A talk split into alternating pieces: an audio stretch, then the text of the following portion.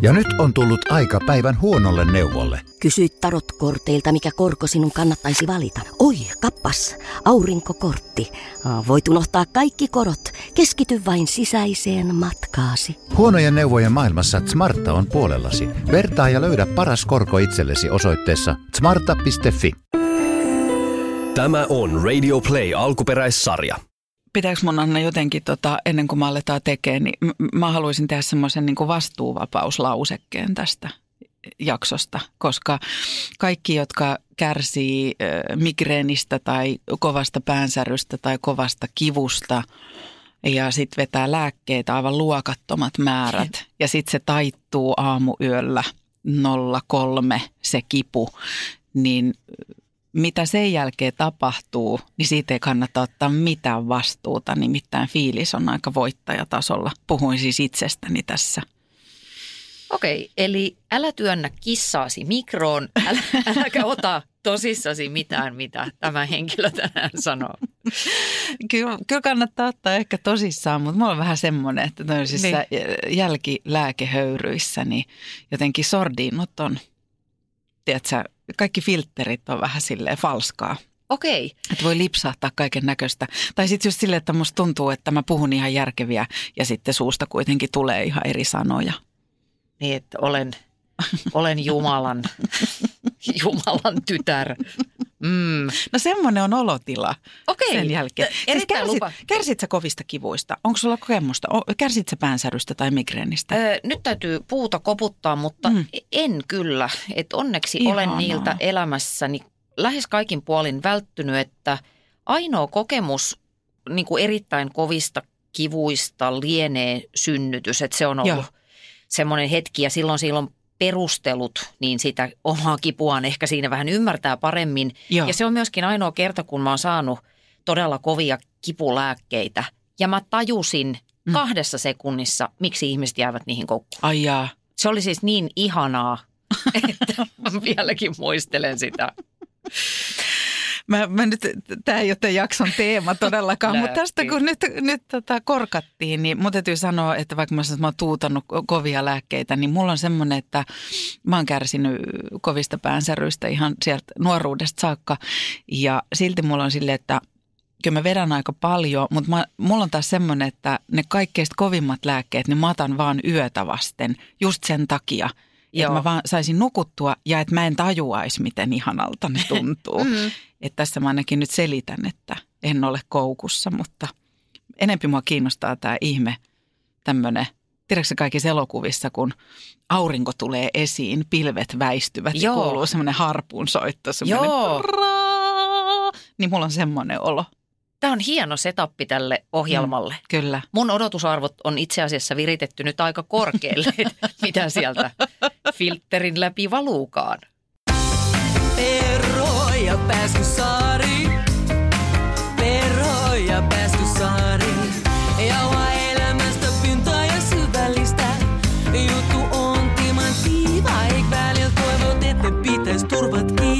Niin, me olemme siis Perho ja Pääskysaari. Hyvää päivää ja meillä on tänään ehkä vähän semmoinen synkkäkin aihe, suru. Sä oot oikein mustaan pukeutunut. Se ei Joo. ole kyllä sun kohdalla mitenkään poikkeuksellista. Totta muuten on laittanut oikein asusteet tämän mukaisesti. Annalla on ihana tommonen musta. Onko toi koko, onko toi joku tommonen jumpsuit? Joo, tämä on jumpsuit. Mä rakastan jumpsuitteja, koska mä oon näin lyhyt, niin Mm. mm. ne saa näyttämään mut vähän pidemmältä. E, Ja sitten tässä on siis äärimmäisen mukava olla. Se, Se on on, ihan niin kuin mä olisin alasti. Ja se on tosi, hmm. Ja alasti oleminen on mukavampaa. Tämä on iloinen ohjelma surusta. Mm. Mm. No mä en ole ihan mustiin pukeutunut, mm, tummaharmaaseen paitaan kyllä, mutta tota, Mutta kuitenkin Zeppelin paitaan, mitä arvostan äärimmäisen paljon. tämä on mun turvapaita.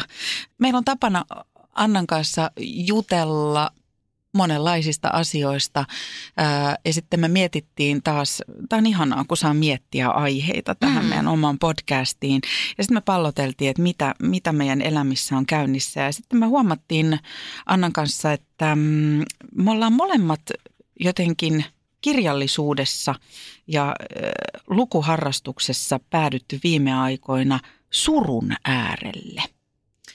Joo, sinne on polku johtanut ja jollain lailla musta tuntuu, että suru trendaa tällä hetkellä. Kauheasti sanottu. Eikö se ookin? Ei tolleen voi sanoa. No anteeksi, mutta jostain syystä, ainakin mun elämässä, niin mä olen törmännyt jotenkin kauhean monessa yhteydessä surua käsitteleviin just kirjoihin.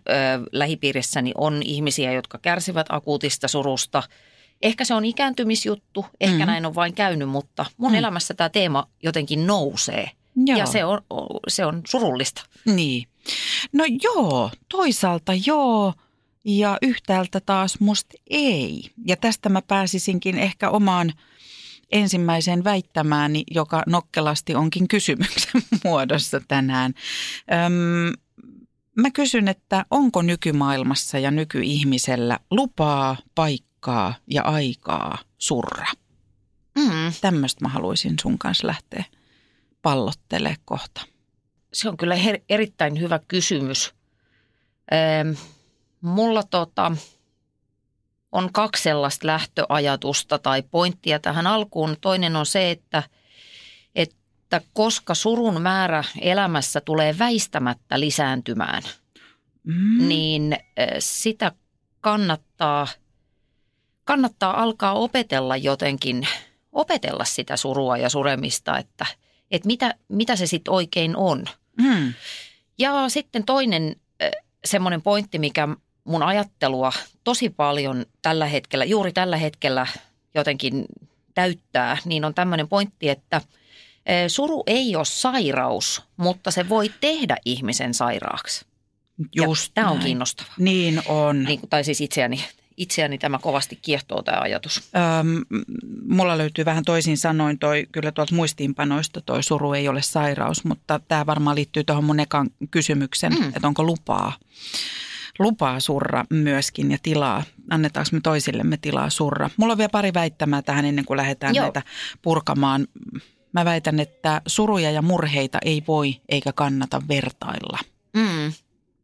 Ja sitten mä ajattelen näin, että samalla kun suruaika on jokaiselle henkilökohtainen määrä, eli kukaan ei voi mennä sanomaan, että missä ajassa surusta pitää selvitä. Niin samaan aikaan mä väitän, että siihen ei kannattaisi kietoutua loppuelämäksi. Mä oon spontaanisti samaa mieltä tuosta heti Mm. jotenkin. Mutta mä oon lukenut kirjaa, joka haastaa tämän, tämän ajatuksen, mutta siitä varmaan puhutaan kohta. Mutta se, mitä mä kiinnostuin, Anna, en kuitenkaan niin paljon, että olisi itse vielä lu- lukenut sitä kirjaa, mutta, mutta kiinnostuin siitä, mitä kerroit tästä kirjasta, mitä sä oot lukenut surun tiimoilta. Kerro meille, mikä se on. Joo, äh, mä, tota, mun Jordan Peterson kausi on nyt vaihtumassa. Olen jättämässä sen taakseni ja mm. olen siir- siirtymässä äh, Johan Hari kauteen. Mm-hmm. Ähm, Johan Hari on toimittaja, joka sairastui tosi nuorena pahan masennukseen ja sitä alettiin lääkitä. Ja long story short, niin tämän 13 vuoden jälkeen hänen tilanteensa eskaloitui monestakin syystä erittäin pahaksi. Siihen liittyy myöskin tämmöinen fyysinen sairastuminen. Ja silloin sitten yksi viisas ihminen sanoi, että, että sun täytyy niin kuin löytää jokin, jokin tapa hoitaa itseäsi, että sä et elä enää kauaa, jos sä jatkat tällä samalla linjalla. Ja se, mikä tuossa siinä heti kirjan alussa on kiinnostavaa, on se, että hän on syönyt sen koko 13 vuoden ajan masennuslääkkeitä, joilla ei ole ollut juurikaan mitään vaikutusta hänen mielentilaansa. Ja sitten hän lähtee, hän on siis ammatiltaan toimittaja, erittäin arvostettu, palkittu, ähm, hetkinen, nyt täytyy ihan luntata, missä, missä muun muassa New York Timesiin ja Los Angeles Näytä Timesiin kantta vielä, kun mä katson mielen tyyppi. yhteydet. Joo. Johan Hari. Masennuksen todelliset syyt ja basarkustannus. Joo. Joo, mm. ja tämä käsittelee siis myös paljon surua. Niin, niin Mutta just. Tuota, eh, arvostettu toimittaja, erittäin ammattitaitoinen, hyvä kirjoittaja, eh, niin hän lähtee sille journalistin intohimolla tutkimaan sitä, että eh, voisiko masennuksen, alakulon, ahdistuksen, surun hoitamiseen olla muita väyliä kuin lääkkeet. Ja nyt mä sanon semmoisen disclaimerin tähän alkuun, että mä en ole lääkäri, eikä mun tarkoitus ole esittää jotenkin sellaista mielipidettä, että masennuslääkkeet vessasta alas ja nyt rupeat tekemään muita juttuja. Mutta mun mielestä tämä näkökulma, varsinkin kun tämä Hari vyöryttää siis valtavan lähdeaineiston näiden havaintojensa tueksi, niin tämä on niin kuin ajattelemisen arvoinen juttu. Kyllä. jälleen kerran tämä lääkemaailma ja se aivokemiallinen lähtökohta voi olla samaan aikaan olemassa kuin sitten nämä tämän Harin enkomat muut syyt mm. ja parannuskeinot. Joo, mulle herää tuosta monta ajatusta. Tuo on hyvä, mitä sä sanot tuosta lääkityksestä ja mä liityn siihen, siihen samaan disclaimeriin, koska – kirja, jota mä oon lukenut, mm. on kotimainen, vasta julkaistu Katriina Huttusen kirja Surun istukka. Ja Katriina Huttunen kertoo omasta surustaan monen sivun verran ja hänen tilanteensa on sellainen, että, että hänen tyttärensä teki 26-vuotiaana itsemurhan ja hän teki ne masennuslääkkeellä. Ja, ja jos me tästä puhutaan ja, ja mennään tähän suruun, niin, niin mä myöskin haluan sanoa, että mä en ottamassa kantaa mm. siihen, että eikä mulla ole mitään, mitään paukkuja tai rahkeita, enkä vaikka olisikin, niin en halua puhua siitä, että kenen kannattaa syödä ja mitä lääkkeitä ja yes. tehoaako ne vai ei.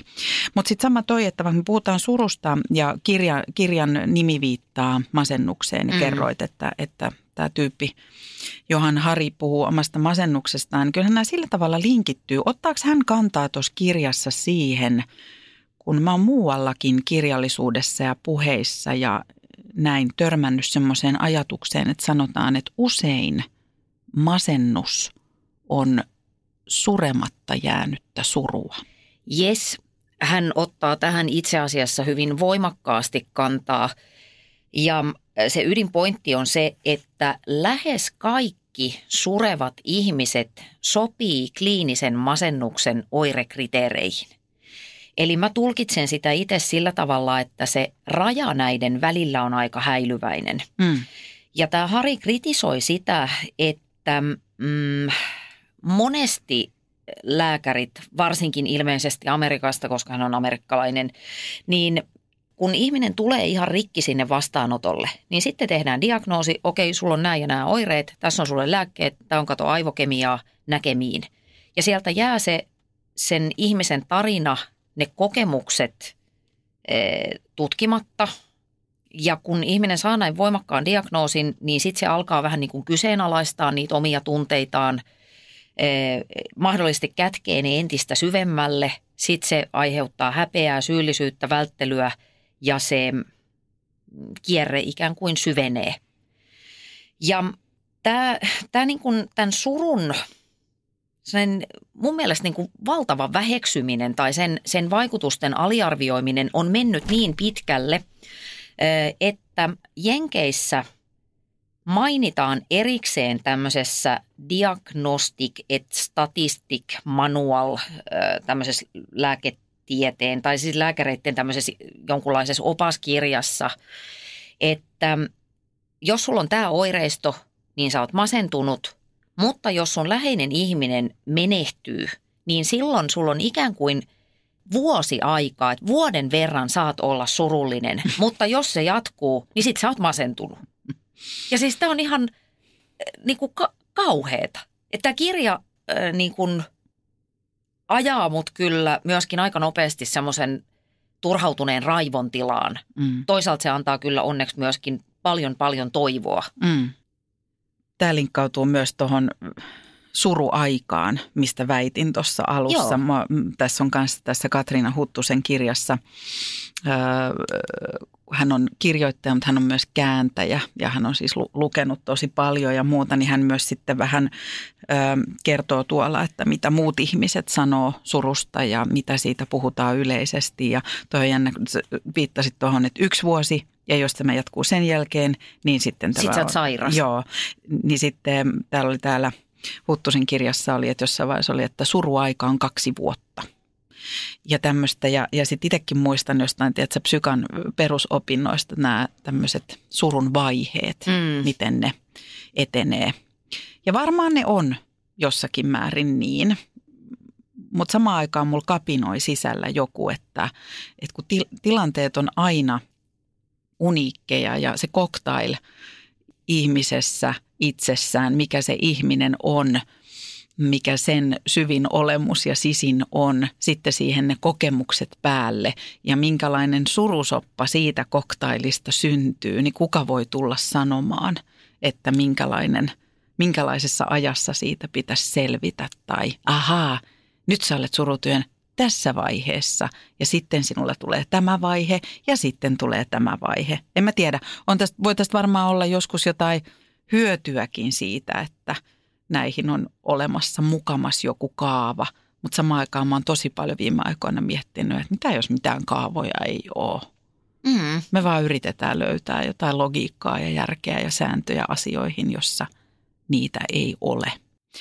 Mutta sitten mulla herää tuossa semmoinen, nythän fiksu ihminen ja jos tässä olisi jotain toimittajia puhumassa tai journalisteja, jotain niin ne olisi tehnyt taustat. toi- Mutta tiedä, ootko törmännyt viime aikoina semmoiseen keskusteluun, että ajatellaan, että ikään kuin semmoinen ky- vaikea kysymys, mihin ei ole ehkä olemassa suoraa vastausta, on se, että onko masennusta, tämä nyt liittyy kohta siihen suruun, mutta mm. onko masennusta nykyään enemmän? Onko sitä aina ollut saman verran? Nykyään siitä vaan puhutaan ja se tunnistetaan ja siitä saa puhua. Tähänhän ei ole mun mielestä oikein vastausta olemassa.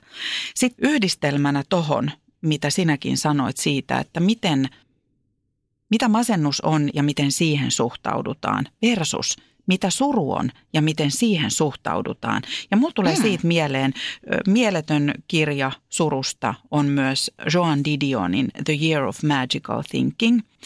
Ja mm, hän on toimittaja myös, niin sen lisäksi, että hän käy oman todella rajun tarinansa tai, tai Mä en tiedä, tietääkö ihmiset Joan Didionin tarinaa, mutta Netflixistä löytyy hänen elämästään dokumentti. Ja hän on kokenut monta tragediaa ja yhtä tra- niistä tragedioista hän käsittelee, eli miehensä äkillistä kuolemaa tässä Year of Magical Thinkingissa.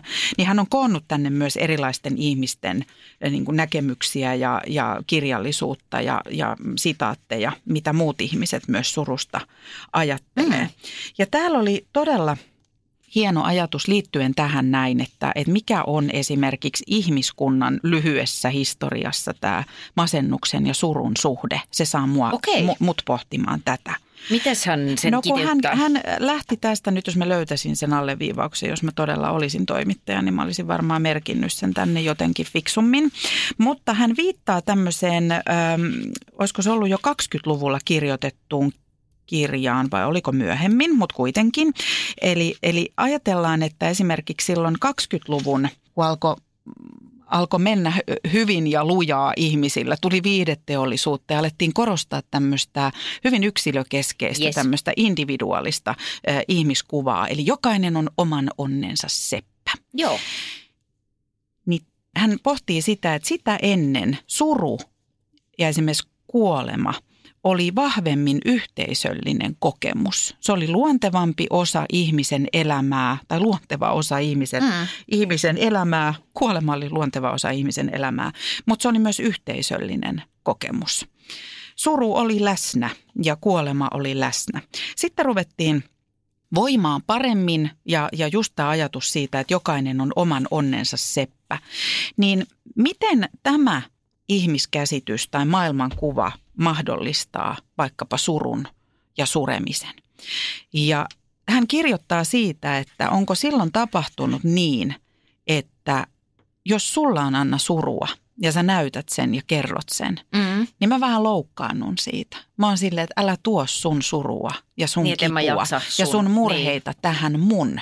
Että sulle ei ole oikeutta tuoda sitä tähän mm. mun elämään. Ja mä mietin, että jos tämä on alkanut tapahtua, että onko tämä sitä, tiedäksä, kansakunnan surematonta surua, sitä, että me kannetaan se yksin eikä yhdessä, niin miten tämä korreloi sen kanssa, jos on niin, että masennus on lisääntynyt? En tiedä. Itse asiassa jännää, mä en ole lukenut tuota sun mainitsemaa tätä Didionin kirjaa, mutta mm. jännittävää, että tämä Hari käyttää täsmälleen tätä samaa esimerkkiä ja pointtia. Ihan ja totta. hän viittaa äh, tässä kirjassaan 30-lukuun, että se, se yksilöllisyyden nousu on lähtenyt sieltä liikkeelle ja koska me ollaan laumaeläimiä, sit meidät vähän niin kuin kulttuurillisesti ajetaan tämmöiseen, jokainen on siellä omassa eriössään sitten itkemässä, niin Kyllä, se, se heijastuu. kyllä.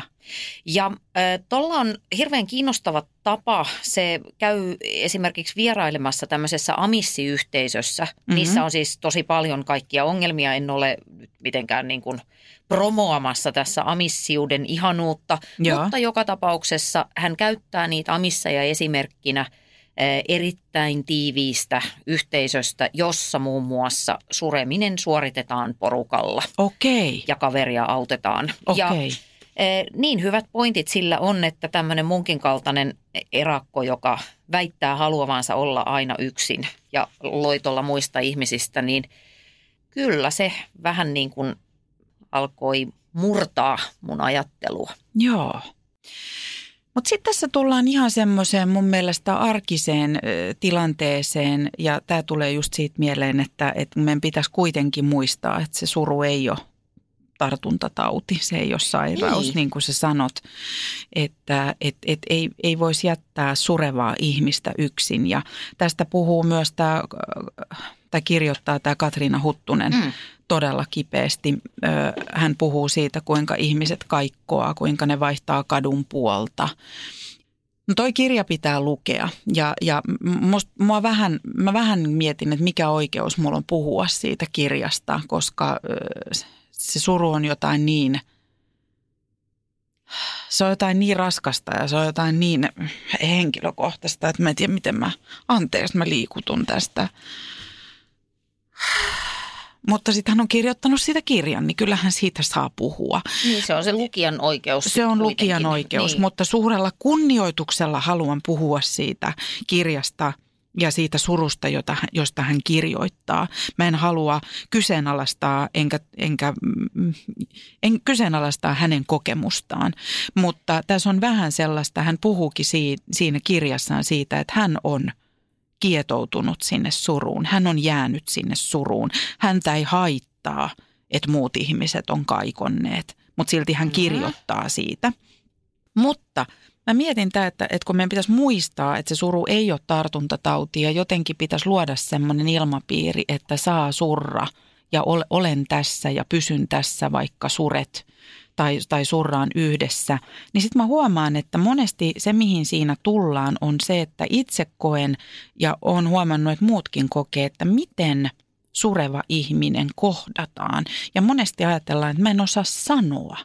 Yes. Mulla ei ole sanoja, mä en osaa sanoa mitään. Tunnistatko tämän? Tunnistan tosi hyvin, siis to- todellakin tiedän mistä puhut.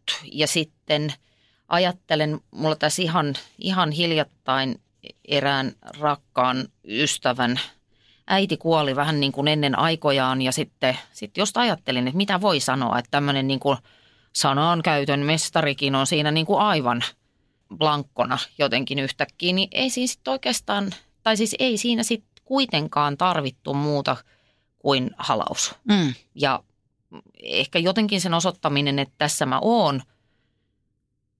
Vaikeaksi mä koen ehkä sitten sen, että, että pitäisikö mun aktiivisesti kysyä vaikkapa tältä surevalta ystävältä sitä, että tiedätkö, niin kuin, että hal- haluaakohan hän puhua siitä, haluaakohan hän jakaa sitä asiaa. Mm. Ikään kuin, että kehtaako hän ottaa sen asian esille, eh, koska helposti täällä taustalla, mä tiedän, että mä olisin ainakin, musta tuntuu semmoinen, että sit mä ajattelisin, että no, että en mä nyt viitti kaikkia sitten vaivata näillä mun, mun murheilla. Mm. Vai onko tärkeämpää itse asiassa, että vaikkapa mun kanssa tämä ystävä saa semmoisen niin lepohetken ja voidaan olla niin kuin ennenkin. Mm. Ja ehkä, ehkä samaan aikaan tulee mieleen, että no, noihan ne ajatukset on ja noihan ne on, miten, miten siinä voi olla, mutta toisen toikin, että on pystyisi jotenkin. Tiedätkö, musta tuntuu, että toi on se pohdinta, mitä, mitä vaikka surevan ihmisen ympärillä käydään, mutta totakaan ei jotenkin sanota. Eli mm. olisi se varmaan ihana, että kuulisi sen, että sanoo, että tarjoaa mahdollisuuden, että, että sanoo, että haluatko puhua siitä tänään tai kun haluat niin. jakaa, niin, niin olen tässä. Tai jos et halua jakaa, niin voidaan vaan olla. Öö, vaikka noikin kuulostaa kököiltä, mutta et ehkä se, että yrittäisi jotenkin räpiköidä sitä, sitä, tarjota sitä mahdollisuutta, niin monesti tuntuu, että toi jää jotenkin sanomatta ja sanallistamatta Joo. ja kertomatta, vaan oletetaan asioita. Että kyllä se tietää, että mä oon täällä. mä, joo. Niin. Itse asiassa pysähdytäänkö hetkeksi tähän, koska Mua huvittaisi jotenkin pohtia sitä vielä, että, että mitä siinä tilanteessa niin kuin tapahtuu. Miksi me ollaan niin kiusaantuneita siitä, että toinen on surullinen? Mitä, mitä se on? Että onko se jotain häpeää siitä omasta avuttomuudesta vai eikö me kestetä sen toisen voimakkaita tunteita vai siis what's going on?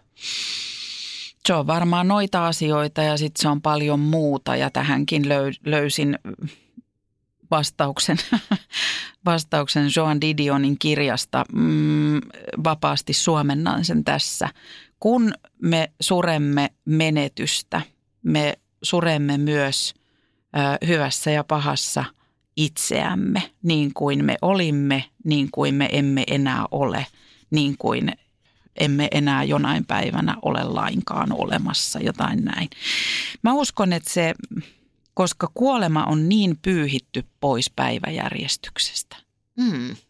Me ei kohdata kuolemaa, me ei käydä hautajaisissa. Siis ei ole, ihmiset ei kuole samalla tavalla kuin aikaisemmin. Niin, se on näkymätöntä. Se on näkymätöntä, että sitten kun ei kuole vanhana tai vanhuuteen tai mikä on ihan järkyttävän rumasti sanottu tai ärsyttävästi sanottu, mutta ikään kuin loogisessa järjestyksessä, mm. niin ne on aina poikkeustilanteita. Niin me, me aika harvoin joudutaan ihan oikeasti arjessa tekemiseen kuoleman ja elämän rajallisuuden kanssa, jolloin mä uskon, että ihmisellä paukkaa omat pelot, oma kuoleman pelko siinä päälle. Ja sekin voi tuntua kamalalta, jos ei sitä myönnä. Tiedäksä, että toinen on mm. siinä surussa ja mun pitäisi keski, keskittyä siihen toiseen ihmiseen, niin hävettää, just niin kuin sä sanoit, niin hävettää ne reaktiot vaikka siitä, että käynnistyy ihan omat kelat. Kelat. Mm. Joo, ja äh, pakko sanoa, että juuri näin mulle varmaan – on jo muutaman kerran tapahtunut, että, että mun, vaikkapa mun isovanhemmat olivat kaikki vahvasti elossa, kun mä synnyin ja kasvoin heidän kanssaan. Kolme heistä on kuollut ja se on niin kuin luonnollista, koska he hmm. saivat kaikki elää vanhoiksi. Mutta samaan aikaan mä koin ne jotenkin just sen kautta äh, ja tämä kuulostaa siis ihan hirveän itsekkäältä sanoa niin. näin, mutta sen kautta kaikkein surullisimmalta, että kun ne oli kaikki mulle rakkaita, mä vietin paljon mummien ja ukkien kanssa aikaa, niin siinä niin kuin suree myös sitä hyvää, mikä on niin kuin itseltä mennyt. Et silloin tajuaa tosiaan sen, nyt mä toistan sun sanat, mutta et se, sen peräseinän lähestymisen – vaan aistii. Ja se on, se on pelottavaa ja sitten on ihan vaan hirveän haikeeta, kun tajuaa, että se kello ei käänny takaisinpäin. Ja nyt ollaan myös sen, mitä ollaan hoettu tässä tämän jutun alussa, se surematon suru. Niin nyt sä pääsit siihen ytimeen siinä, että kun me surraan jotakin, niin, niin ei ole vain yhtä surua, vaan mm-hmm. y- yksi suru sisältää monta surua. Totta. Ja ne kaikki surut pitäisi surra. No ei jaksa. ei, ja, ja, mutta ehkä se lohdullisuus siinä, että jos tämän tiedostaa, niin ne voi sitten surra joskus mm. myöhemmin. Ja ehkä kysymys on se, että et, et kun uskaltaisi vaan pysähtyä miettimään – että onko sitä surumatonta, surematonta surua, surumatonta, niin. tätä mä tarkoitan tällä migreenilääkityksellä, niin, niin, niin mitä se on itsellä mistä asioista sitä on. Ja, ja sitten pitäisikö sille varata ihan kalenterista aikaa, että sitä Mm. kävisi vähän sure, suremassa. Mä ehkä itse koen, että tämä, tämä omituisesti tapahtunut mm, surukirjallisuuteen uppoaminen on sitä, että mä, mä yritän kohdata sitä, että millaisia su, suremattomia suruja siellä, Mm. siellä mu- munkin sisällä tykyttää, että pikkuhiljaa yrittää niitä kohdata. Mutta sitten toi, sä sanoit siitä, että miten se sureva ihminen pitäisi kohdata ja että kuinka sanaseppokin on aika sanaton siinä monesti. Öö, ja sitten sä sanoit, että sitten kuitenkin vaan se halaus. Mm.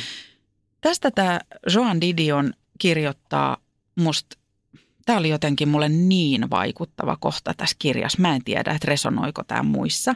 Mutta hän oli tarttunut tosiaan, kun hänen, hänen miehensä kuoli äkillisesti, vaikka olikin ikää jo yli 60, mutta sai sairaskohtauksen. Ja sitten hän lähti tätä kuolema-aihetta tai ku- kuolemaa ja surua käsittelemään ja sit siitä myös kirjoittamaan. Niin hän oli tarttunut tämmöiseen Emily Post on kirjoittanut vuonna 1922 kirjan Book of Etiquette, tämmöinen etikettikirja. Okay. Kuulostaa vaaralliselta, koska usein kun löytää näitä vanhoja Joo. etikettikirjoja, näitähän on monesti myös siitä, miten naisen pitää käyttäytyä Kyllä, ja, ja miltä naisen pitää, kyllä, ja miltä, mit, miltä naisen pitää näyttää.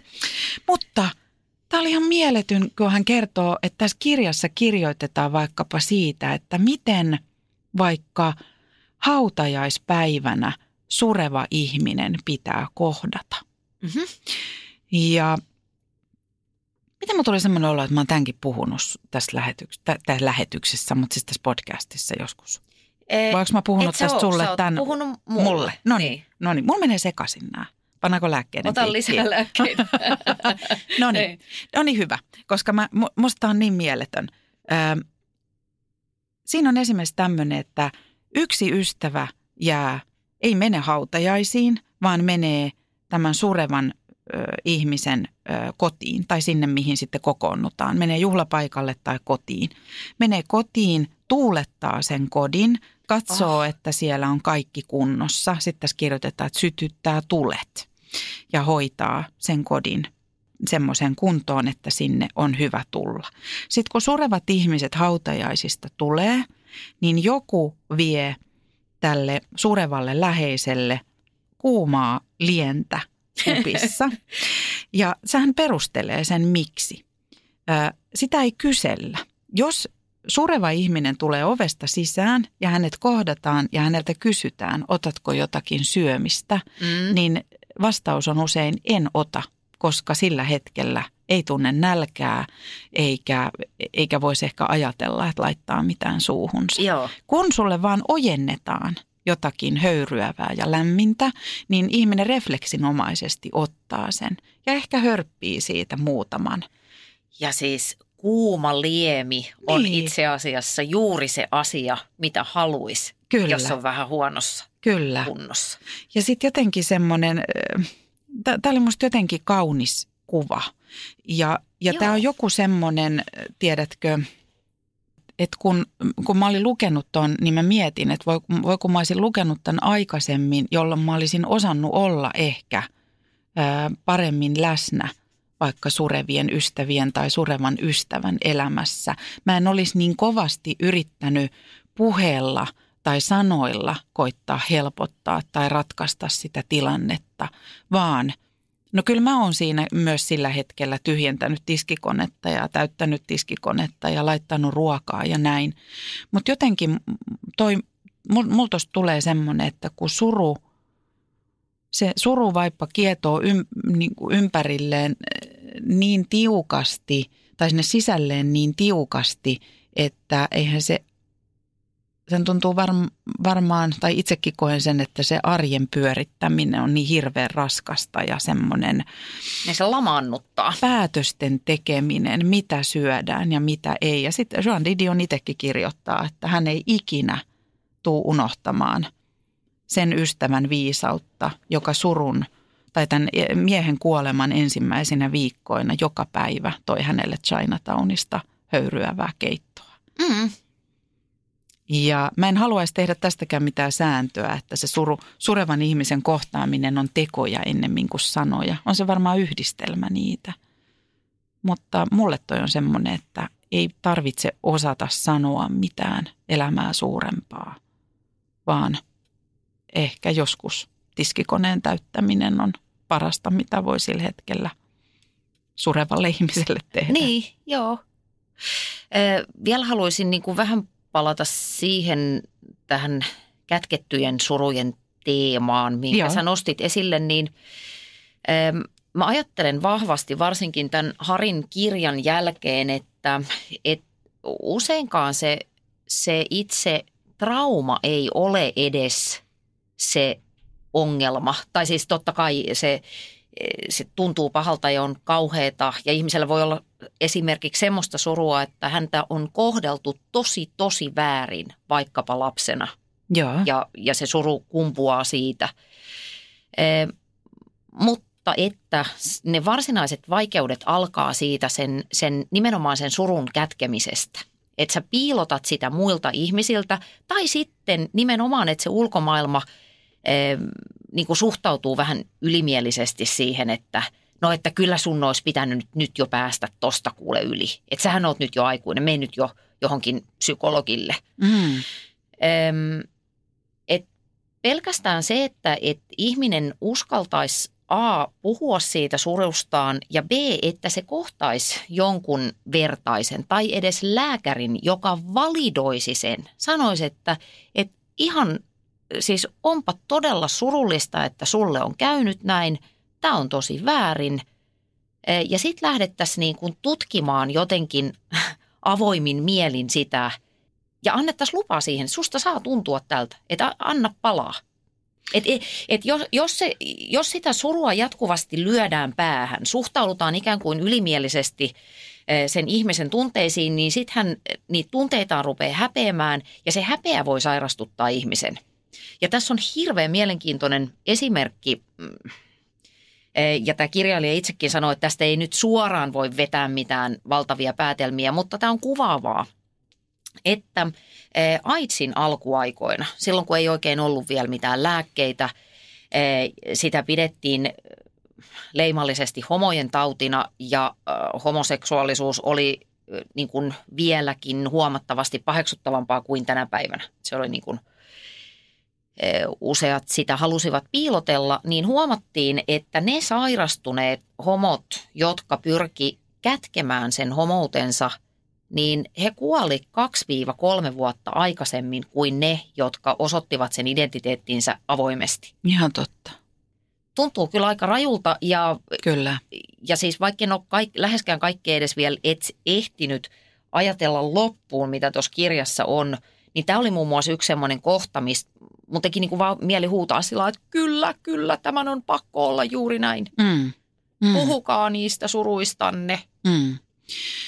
Niin, puhukaa suruistanne ja, ja ehkä tämä liittyy myös vähän tuohon sekä tuohon, että se suru, suruja ja murheita ei pidä vertailla. Eli ei mm. ole mitään oikeaa tapaa ja, ja skaalaa ja suuruusluokkaa tai pienuusluokkaa surra jotakin asiaa, koska kukaan ulkopuolinen ei voi tietää, että mitä kaikkia suruja siellä on takana. Tulee mieleen, vaan tuli mieleen tuosta mm. vielä palaan tuohon, kun sanoit, että, että mitä sä sanoit siitä, että, että, että mitä myöhemmin tapahtuu, niin sitten lap, että siellä on se suru, mikä, mitä se lapsi on, mitä lapsena on kokenut. Mm. Mm. Niin mä mietin sitä, että et- t- tulee vain niin kuin esimerkki, että jos, jos, ähm, jos vanhempi kuolee, jos Mm. isä tai äiti kuolee, niin siinä on se suru siitä, Mm. että se kuoli. Mm. Mutta sitten tämmöinen lapsi, joka, joka on kokenut vaikkapa rajuja tunteita ja surua ja, ja muuta jo suhteessa vanhempiinsa jo vaikka lapsena, Mm. niin onko niitäkin lupa surra vai pitääkö olla, niin kuin, että saako siellä olla monenlaisia tunteita, saako siellä olla, käsitelläänkö siellä ne, ne vihan tunteet ja muut. Eli, eli siinähän on myös se sureva aikuinen, jo, jo, jonka kuuluisi surraa, että no näin elämä menee ja ne vanhemmat joskus kuolee, mutta et ei voi hiljentää sitä lasta, joka suree useam, useampia asioita. Eikä saakaan, ei, eikä tarvitsekaan. Ei, ei. Ja se on just se, että me, me sen takia ei voi mennä sanomaan jollekin, että mitä toi nyt itkee tuota koiransa kuolemaa, koska me ei tiedetä, että mitä. Mi, se koira oli niin inhottava sitä kohtaa. niin, niin, niin, niin. Joo, joo, niin. Mä siis yritin mä nyt palauttaa tuota ajatusta tuosta, mutta että, et, et, tätä mä tarkoitan sillä, että joo, sitä su, surua on monenlaista. Mm. Joo, ja sitten se, että et sit, jos, jos puhutaan niin kuin kuolemasta versovasta surusta, niin siihen hän liittyy hirveästi tabuja ja semmoista mukasäännöstöä, että, että ikään kuin se täältä poistuminen yhtäkkiä pyhittäisi sen ihmisen, tekisi siitä jonkun pyhimyksen tämmöinen todennäköisesti johonkin alkuperäiskansa uskomuksiin liittyvä, että kuolleista ei saa puhua pahaa, mm-hmm. jolla pyritään syyllistämään. Mä tulkitsen sen syyllistämiseksi, että miksei me voida, mun mielestä se on jopa joidenkin niin kuin sen ihmisen kunnioittamista, että me suhtaudutaan siihen kuoleman jälkeenkin sellaisena kuin hän oli eläessäänkin. Niin kuin me kaikki ollaan ristiriitaisia. Ja vajukkeja. Kyllä, niin meissä on hyvää niin. ja pahaa. Tässä saat ihan oikeassa ja tähän on ehkä liittynyt myös se, että kun viime talvena tuli paljon näitä tunnettujen ihmisten mm. kuolemantapauksia, jotenkin tuntuu, että, että, että paljon tuli mm. tällaisia koko kansan tuntemien ja kansainvälisesti tunnettujen ihmisten kuolemia, niin mun täytyy sanoa, että mua ihan tökkii se, että heitä lähdetään ikään kuin glorifioimaan. Ei se mitään pyhitä. Se, se ei mitään. Ja sitten siinä on se, että aina mun mielestä se, että sit jos läheiset valitsee, että he eivät pui näitä asioita mm. julkisuudessa, niin mun mielestä ka- kaikkien meidän kannattaisi muistaa, että siellä on monta tarinaa mm. siellä takana. Sä oot, sä oot ihan oikeassa tossa. Öö, mikähän mulla tuli tuosta vielä mieleen? No mulla tuli myöskin mieleen sitten semmoinen, että annetaan, että, että, että mitä mietin, että onko nykymaailmassa lupaa, paikkaa ja aikaa surulle. Ja toihan liittyy siihen lupaan. Lupaan, että antaa itselleen luvan ja muille luvan surra montaa, ne kaikki surut ja surun puolet. Mutta sitten mulla tuli tommonen, en tiedä mennäänkö me nyt tähän, mutta, mutta semmoinen – kiinnostava tuossa, Surun istukka-kirjassa, kun, kun siinä on siis äiti, joka, joka on sitten lähe, kaikkein läheisin ihminen tälle aikuiselle tyttärelleen, jonka, jonka itsemurhan jälkeen alkaa sitten tämmöinen, pitäisi alkaa surutyö tai, tai joku suru, mutta, mutta on se hirveän, mä uuvuin sen alle, että, että miten paljon pitää tehdä asioita selvittää asioita, mm. ää, ratkaista asioita, miten vielä vuodenkin jälkeen äidin elämä menee pankkiasioiden selvittämiseen ja, ja, ja semmoisiin, että hän joutuu tämmöisiin kohtaamisiin edelleen, missä ei osoiteta mitään ymmärrystä eikä myötätuntoa, että tällaista asiaa ei voi olla – kuin aikuinen nainen, jonka tytär on kuollut. Ja sitten aikuinen nainen joutuu selvittää loputtomiin näitä asioita. Ja sitten mä oon joskus sitä ajatellut, että kaikilla näillä, mitä meidänkin yhteiskunnassa kuoleman jälkeen pitää tehdä, ihan konkreettiset asiat, asun, asuntojen tyhjennykset, asuntojen mm. myynnit, perun kirjoitukset, niin kuolinpesän selvitykset, sopimusten katkaisemiset, laskujen maksamiset, kaikki nämä. Mä joskus ajattelen, että ne on se, öö, miksi on pakko nousta sängystä, koska nämä asiat pitää tehdä. Valtio vaatii. Niin, mutta et siinä mä oon niin. nähnyt siinä myös jotain sellaista, tiedäksä, siirtymäriittimäisyyttä. Mm. Että hautajaiset on siksi, että, että se asia jotenkin tehdään ja käsitellään ja näin. Mutta, mutta sitten välillä mulla tulee semmoinen, että, että onko toi myös sitä, toi saakeli monimutkaisen prosessin läpikäyminen, niin mahdollistaako se sitä surun suremista? Onko siinä tilaa surulle? Ja Jean Didion puhuu siitä, että, tai kirjoittaa siitä, että, että kaikki aina miettii, että miten niistä hautajaisista selviää, miten tästä kaikesta selviää, niin hän koki, että selviäminen alkaa vasta hautajaisten jälkeen. Joo, mä oon kuullut aikaisemminkin tämmöisen niin kuin samantyyppisiä väitteitä tai niin kuin kertomuksia, että sit, sit vasta jotenkin kun nämä protokolla-asiat on hoidettu, niin sulla on jotenkin tilaa enemmän sille, sille romahdukselle, mikä siellä mahdollisesti on tulossa. Ja samaan aikaan mulla tulee semmoinen, että sitten muut ihmiset vaan, pff, Niin, että nyt huh, arki jatkuu, Joo, muut adressit on ihmiset. lähetetty ja Niin. sitten takaisin sinne arkeen. Niin. Ja niiden elämä ei ole muuttunut juuri mitenkään. Mutta mulla tuli tuosta semmoinen, semmoinenkin kirja mieleen, ähm, jota en ole lukenut, mutta on lukenut siitä lehtijuttuja. Niin äh, nyt on lanseerattu myöskin tällainen ajatus tai metodi kuin kuolin siivous, Joo, joka tarkoittaa sitä, että ihminen itse, kun hän epäilee loppuunsa lähestyvän tai ehkä ylipäätään jotenkin niin kuin alkaa ajatella sitä teemaa intensiivisemmin, niin siivoaa itse omat nurkkansa ikään kuin viimeisenä palveluksena jälkeen jääville. mm. Ja siinä on sitten taas mun mielestä jotain aika kiehtovaa. on.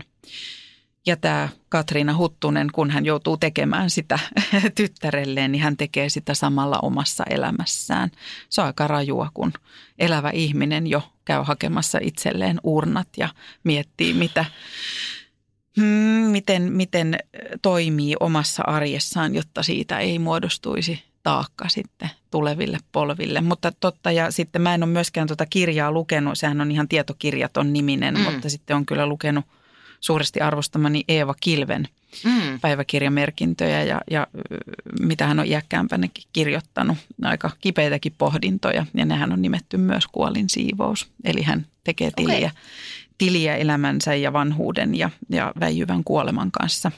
Tosi koskettavia ja herätteleviä ja, ja lempeitä ja rajuja ja välillä huvittavia ja usein aika haikeita tekstejä. Semmoisen pointin haluaisin vielä ottaa esille, koska huomaan, että et itsekin on nyt tässä keskustelussa aika lailla niin kuin luisunut si- siihen, sanotaanko jopa vähän stereotyyppiseen käsitykseen surusta, eli siihen, että se liittyy eh, kuolemaan, joka on elämämme suurin menetys. Mm. Mutta, mutta Joo. et just vielä kun sä mainitsit näistä surun kerroksista, niin äh, ehkä meille kaikille tekisi terää tunnistaa just se ajatus, että sitä surua on kauhean montaa erilaista. Totta. Et suuri osa, myös mä itse, mä suren äh, paria sellaista juttua, mitkä, mitkä ei mennyt niin kuin mä oisin halunnut, mutta mä en voi enää mitenkään niin kuin vaikuttaa niihin. Just näin. Ja sen surun kanssa mä tulen yhdessä mielessä e- varmasti elämään loppuelämäni. Se ei, niin kuin, se ei hallitse mua, koska mä pystyn puhumaan niistä asioista ystävieni kanssa, mieheni kanssa näin. Mutta et, et kyllä se jossain mussa täällä vaikuttaa. Ja se, miksi mä halusin sanoa tämän ääneen, on se, että, että jos me pidetään niin kuin surua tämmöisenä ääriilmiönä, että se on sellainen, joka Totta. laukee silloin, kun tapahtuu jotain niin kuin ihan hirveätä ja joku kuolee, niin siellä näitä niin, kuin niin sanotusti pienempiä tai mm, ei ehkä niin tunnistettavia äh, surua aiheuttavia tekijöitä, niin sitten niitä ei huomata. Ja sitten saatetaankin ajautua sellaiseen tilanteeseen, että ihminen kokee vaikka jotain epämääräistä ahdistusta, joka on siis pelkoa, jolla ei ole kasvoja. Tai, tai just se alkaa huomata itsessään masennusoireita ja sitten sitä diagnosointia lähdetään tekemään sen perusteella, kun todellisuudessa kysymys on siitä, että sille, se ihminen suree sitä, että mun elämä ei ole ihan sitä, mitä mä olisin toivonut sen olevan. Eikä mennyt niin. Niin. kuin olisin toivonut sen menevän. ja mä en pysty enää siihen vaikuttaa. Ja, ja siinä just, mä vielä sanon tämän toiseen kertaan, että si, siinä saumassa, että jos, jos uskaltaa turvallisessa seurassa avata suunsa ja saa sen, sen lohdun tai se, vaan se, niin kuin sen tunnustuksen, että et tosi, tosi kurjaa, että sulle kävi näin, voi harmi, niin sillä voi olla jo tosi iso vaikutus, että sä vähän niin kuin ihmettelet, että mikä mua vaivaa. Kiitos, että palautitte raiteilleen tämän keskustelun. Oot ihan, mm, en voisi enempi olla sun kanssa samaa mieltä. Ja eikö niin, että tämä myös liittyy tähän sun väittämään alussa, että koska, koska surun määrä tulee elämässä lisääntymään, niin kannattaa opetella sitä jotenkin diilaamaan ja selvittää, että mitä se on. Niin se ei ainoastaan liity siihen, että kun ikää tulee lisää, niin kuolemaa tulee lisää, mm. vaan kun ikää tulee lisää, niin, niin kuten sinä olet sanonut, niin se vastaranta, vastaranta on lähempänä kuin se, mistä lähdettiin, mm. jolloin siihen sisältyy nimenomaan tämä, tämä ikään kuin tämmöiset välitilinpäätökset siitä, että miten olisi voinut olla ja, ja miten nyt ei ole.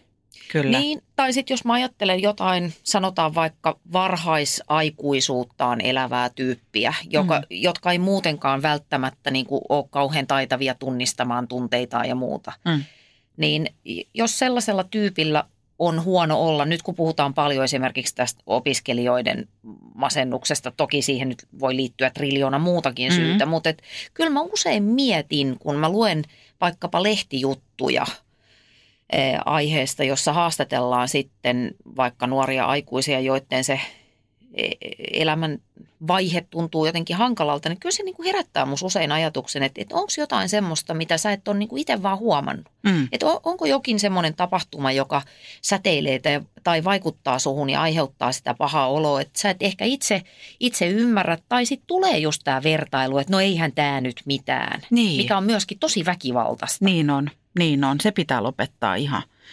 Ähm, mulla on vielä yksi juttu, mitä mä haluaisin Anna vielä pohtia hmm. tuossa, mutta mä haluan silti vielä kysyä, että oliko sulla vielä siitä äh, Johan Harin kirjasta jotain? Mm. Ei mulla oikeastaan ole muuta kuin se, että, että lukekaa tämä kirja. Mm. Se on vielä fantastisen hyvin kirjoitettu, koska se on toimittajan kirjoittamaan, niin siinä mennään aika niin kuin rivakasti eteenpäin ja siinä haastatellaan paljon ihmisiä. Se on helppo lukea. Se on mahtava manuaali eh, suruun, ahdistukseen, masennukseen. Ja mä väitin tuossa lopussa, että, että samalla kun suruaika on jokaiselle henkilökohtainen määrä, niin mä kyllä väitän, että siihen ei kannattaisi kietoutua loppuelämäksi. Ja tuossa kun sä viittasit haastatteluihin tai johonkin, mitä, mitä tulee jossain vastaan. Ja syy, miksi mä kiinnostuin tästä surun istukkakirjasta, oli tämän kirjoittajan Katriina Huttusen ää, raju Mä sanoin ihan suoraan, että se oli raju haastattelu Hesarissa. Joo. Ja, ja mä oon siitä puhunut paljon ihmisten kanssa ja moni muukin on kiinnittänyt siihen haastatteluun huomiota. Hän, siinä oli semmo, hän sanoi semmoisia asioita, jotka todella haastaa sitä, mitä, koko mun, mitä mä ajattelen elämästä mm. ja mikä tässä on pointti. Eihän tässä mitään pointtia ole, mutta, mutta mitä yrittää on, miettiä jotain on, pointtia. Universumilla on pointti. Joo, mutta että hän tosi rajusti tuossa kirjassa kirjoittaa siitä, että hän on, hän, hän on ikään kuin jäänyt sinne suruun. Hän haastaa tosi paljon tämmöistä toipumisen, selviämisen eetosta. Eli kun me puhuttiin aluksi siitä, että saako ylipäätään surra, mm. Niin vaan, vaan pitääkö mahdollisimman nopeasti pyrkiä surusta pois takaisin tähän, tähän onne, onnelliseen elämään ja tähän. Ja, ja se on musta hyvä kysymys, mikä se on. Kuka, kuka on kenellekään määrittämään se, että missä ajassa jostain asiasta, oli se sitten minkälainen tahansa, niin pitäisi päästä ikään kuin yli, niin hän kokee, että hänen ei hän ei edes halua päästä yli. On, on mun nähdäkseni tämän kirjan yksi tämmöinen ydin. Hän, ja sen, sen lisäksi hän sanoo, että hän on syyllinen tyttärensä niin. kuolemaan. Niin. Eli hän menee tämmöisiin tosi, tosi rajuihin juttuihin. Ja toki hänelle on tapahtunut ehkä se rajuin asia, mitä ihmiselle voi mm. tapahtua. Tiedätkö, kyllä mä Anna silti, kun mä oon lukenut ton, niin mä, mä, mä niin ymmärrän, että – tämä ihminen, joka tässä kirjoittaa, niin tietyllä tavalla hänellä, jos kellä, on ikään kuin sallittua tai syy jäädä makaamaan siihen soruun. Mutta kyllä, kyllä mä oon silti sitä mieltä, että, että ei sinne kannata jäädä. Kyllä, kyllä jotenkin, eikö tässä ole kyse siitä, että pitäisi jotenkin yrittää ottaa vastuu ja joten, niin siitä omasta – omasta tilanteesta ja jotenkin yrittää silti jaksaa olla niin kuin räpiköidä mukana tässä elämässä. En mä tiedä. Saat sä kiinni yhtä? Saan todella hyvin kiinni ja mä, mä oon kyllä ihan samaa mieltä, että tietenkin se on helppo täältä ulkoapäin ilmoitella, koska ei ole Joo. mitään, mitään niin kuin käsitystä siitä, että et, mitä tuommoinen tilanne on. Mutta mm. kyllä, kyllä mulle tulee tosi vahvasti kirjaa lukematta se fiilis ensinnäkin, että ihminen siis rankaisee itseään siitä äh, kamalasta tapahtumasta – Mm. ja se suru on yksi semmoinen niin kuin rankaisemisen keino, että, että mun, mun täytyy olla surullinen loppuelämän, koska ehkä tulkinta on jotenkin osittain, että tämä oli mun vika tai, tai jotain tämmöistä. Mutta samaan aikaan se on mun mielestä, se on, mä niin kuin ymmärrän. Mä Mm, niin inhimillisesti mäkin. katsoen mä ymmärrän Niin niin mäkin. täysin, enkä voi yhtään tietää, mitä itse tekisin vastaavassa tila- tilanteessa. Mutta täältä käsin, missä nyt istun tänään tässä ja nyt, niin mä ajattelen, että, että mitä, mitä hyötyä, että nimenomaan ajattelen, että se ihmisen myös velvollisuus on tehdä siitä surustaan ehkä sitten jotain sellaista, no tavallaan hän on kyllä tehnytkin sen kirjoittamalla tuon kirjan, joka hyödyttäisi myös muita. Että se, Mm. mm. niin kun, että se suru palvelisi edes muita ihmisiä, että piekse itseäsi, mutta, Mm. mm. mutta ettei jo niin kuin anna muille. Mm. Et, no, tosta tulee surullinen olo. Niin tulee, niin tulee. Mutta ei kai se on niin vaarallista. No ei se ole vaarallista. Mm. Täällä Aasi ihan podcast. Niin, totta, se on Mm. kyllä, joo. Ö, mitä pointteja, millä me halutaan saatella tästä kepeähköstä keskustelusta? Miten me selvitään tästä mahdollisimman nopeasti ja, ja niin, ettei kellekään nyt vaan jää paha Niin, ja ettei- surullinen olo. Onko sulla mitä pointteja? No ei mulla mitään valtavan niin kuin ylevää pointtia ole muuta kuin se, mä ehkä vaan toistaisin sen, sen tutustumisen ja hyväksymisen agendan jälleen kerran, että et anna tilaa sille surulle, jotta sä voit käsitellä sitä. Se, on, se on terveempää antaa sen laskeutua yllesi kuin yrittää torjua sitä.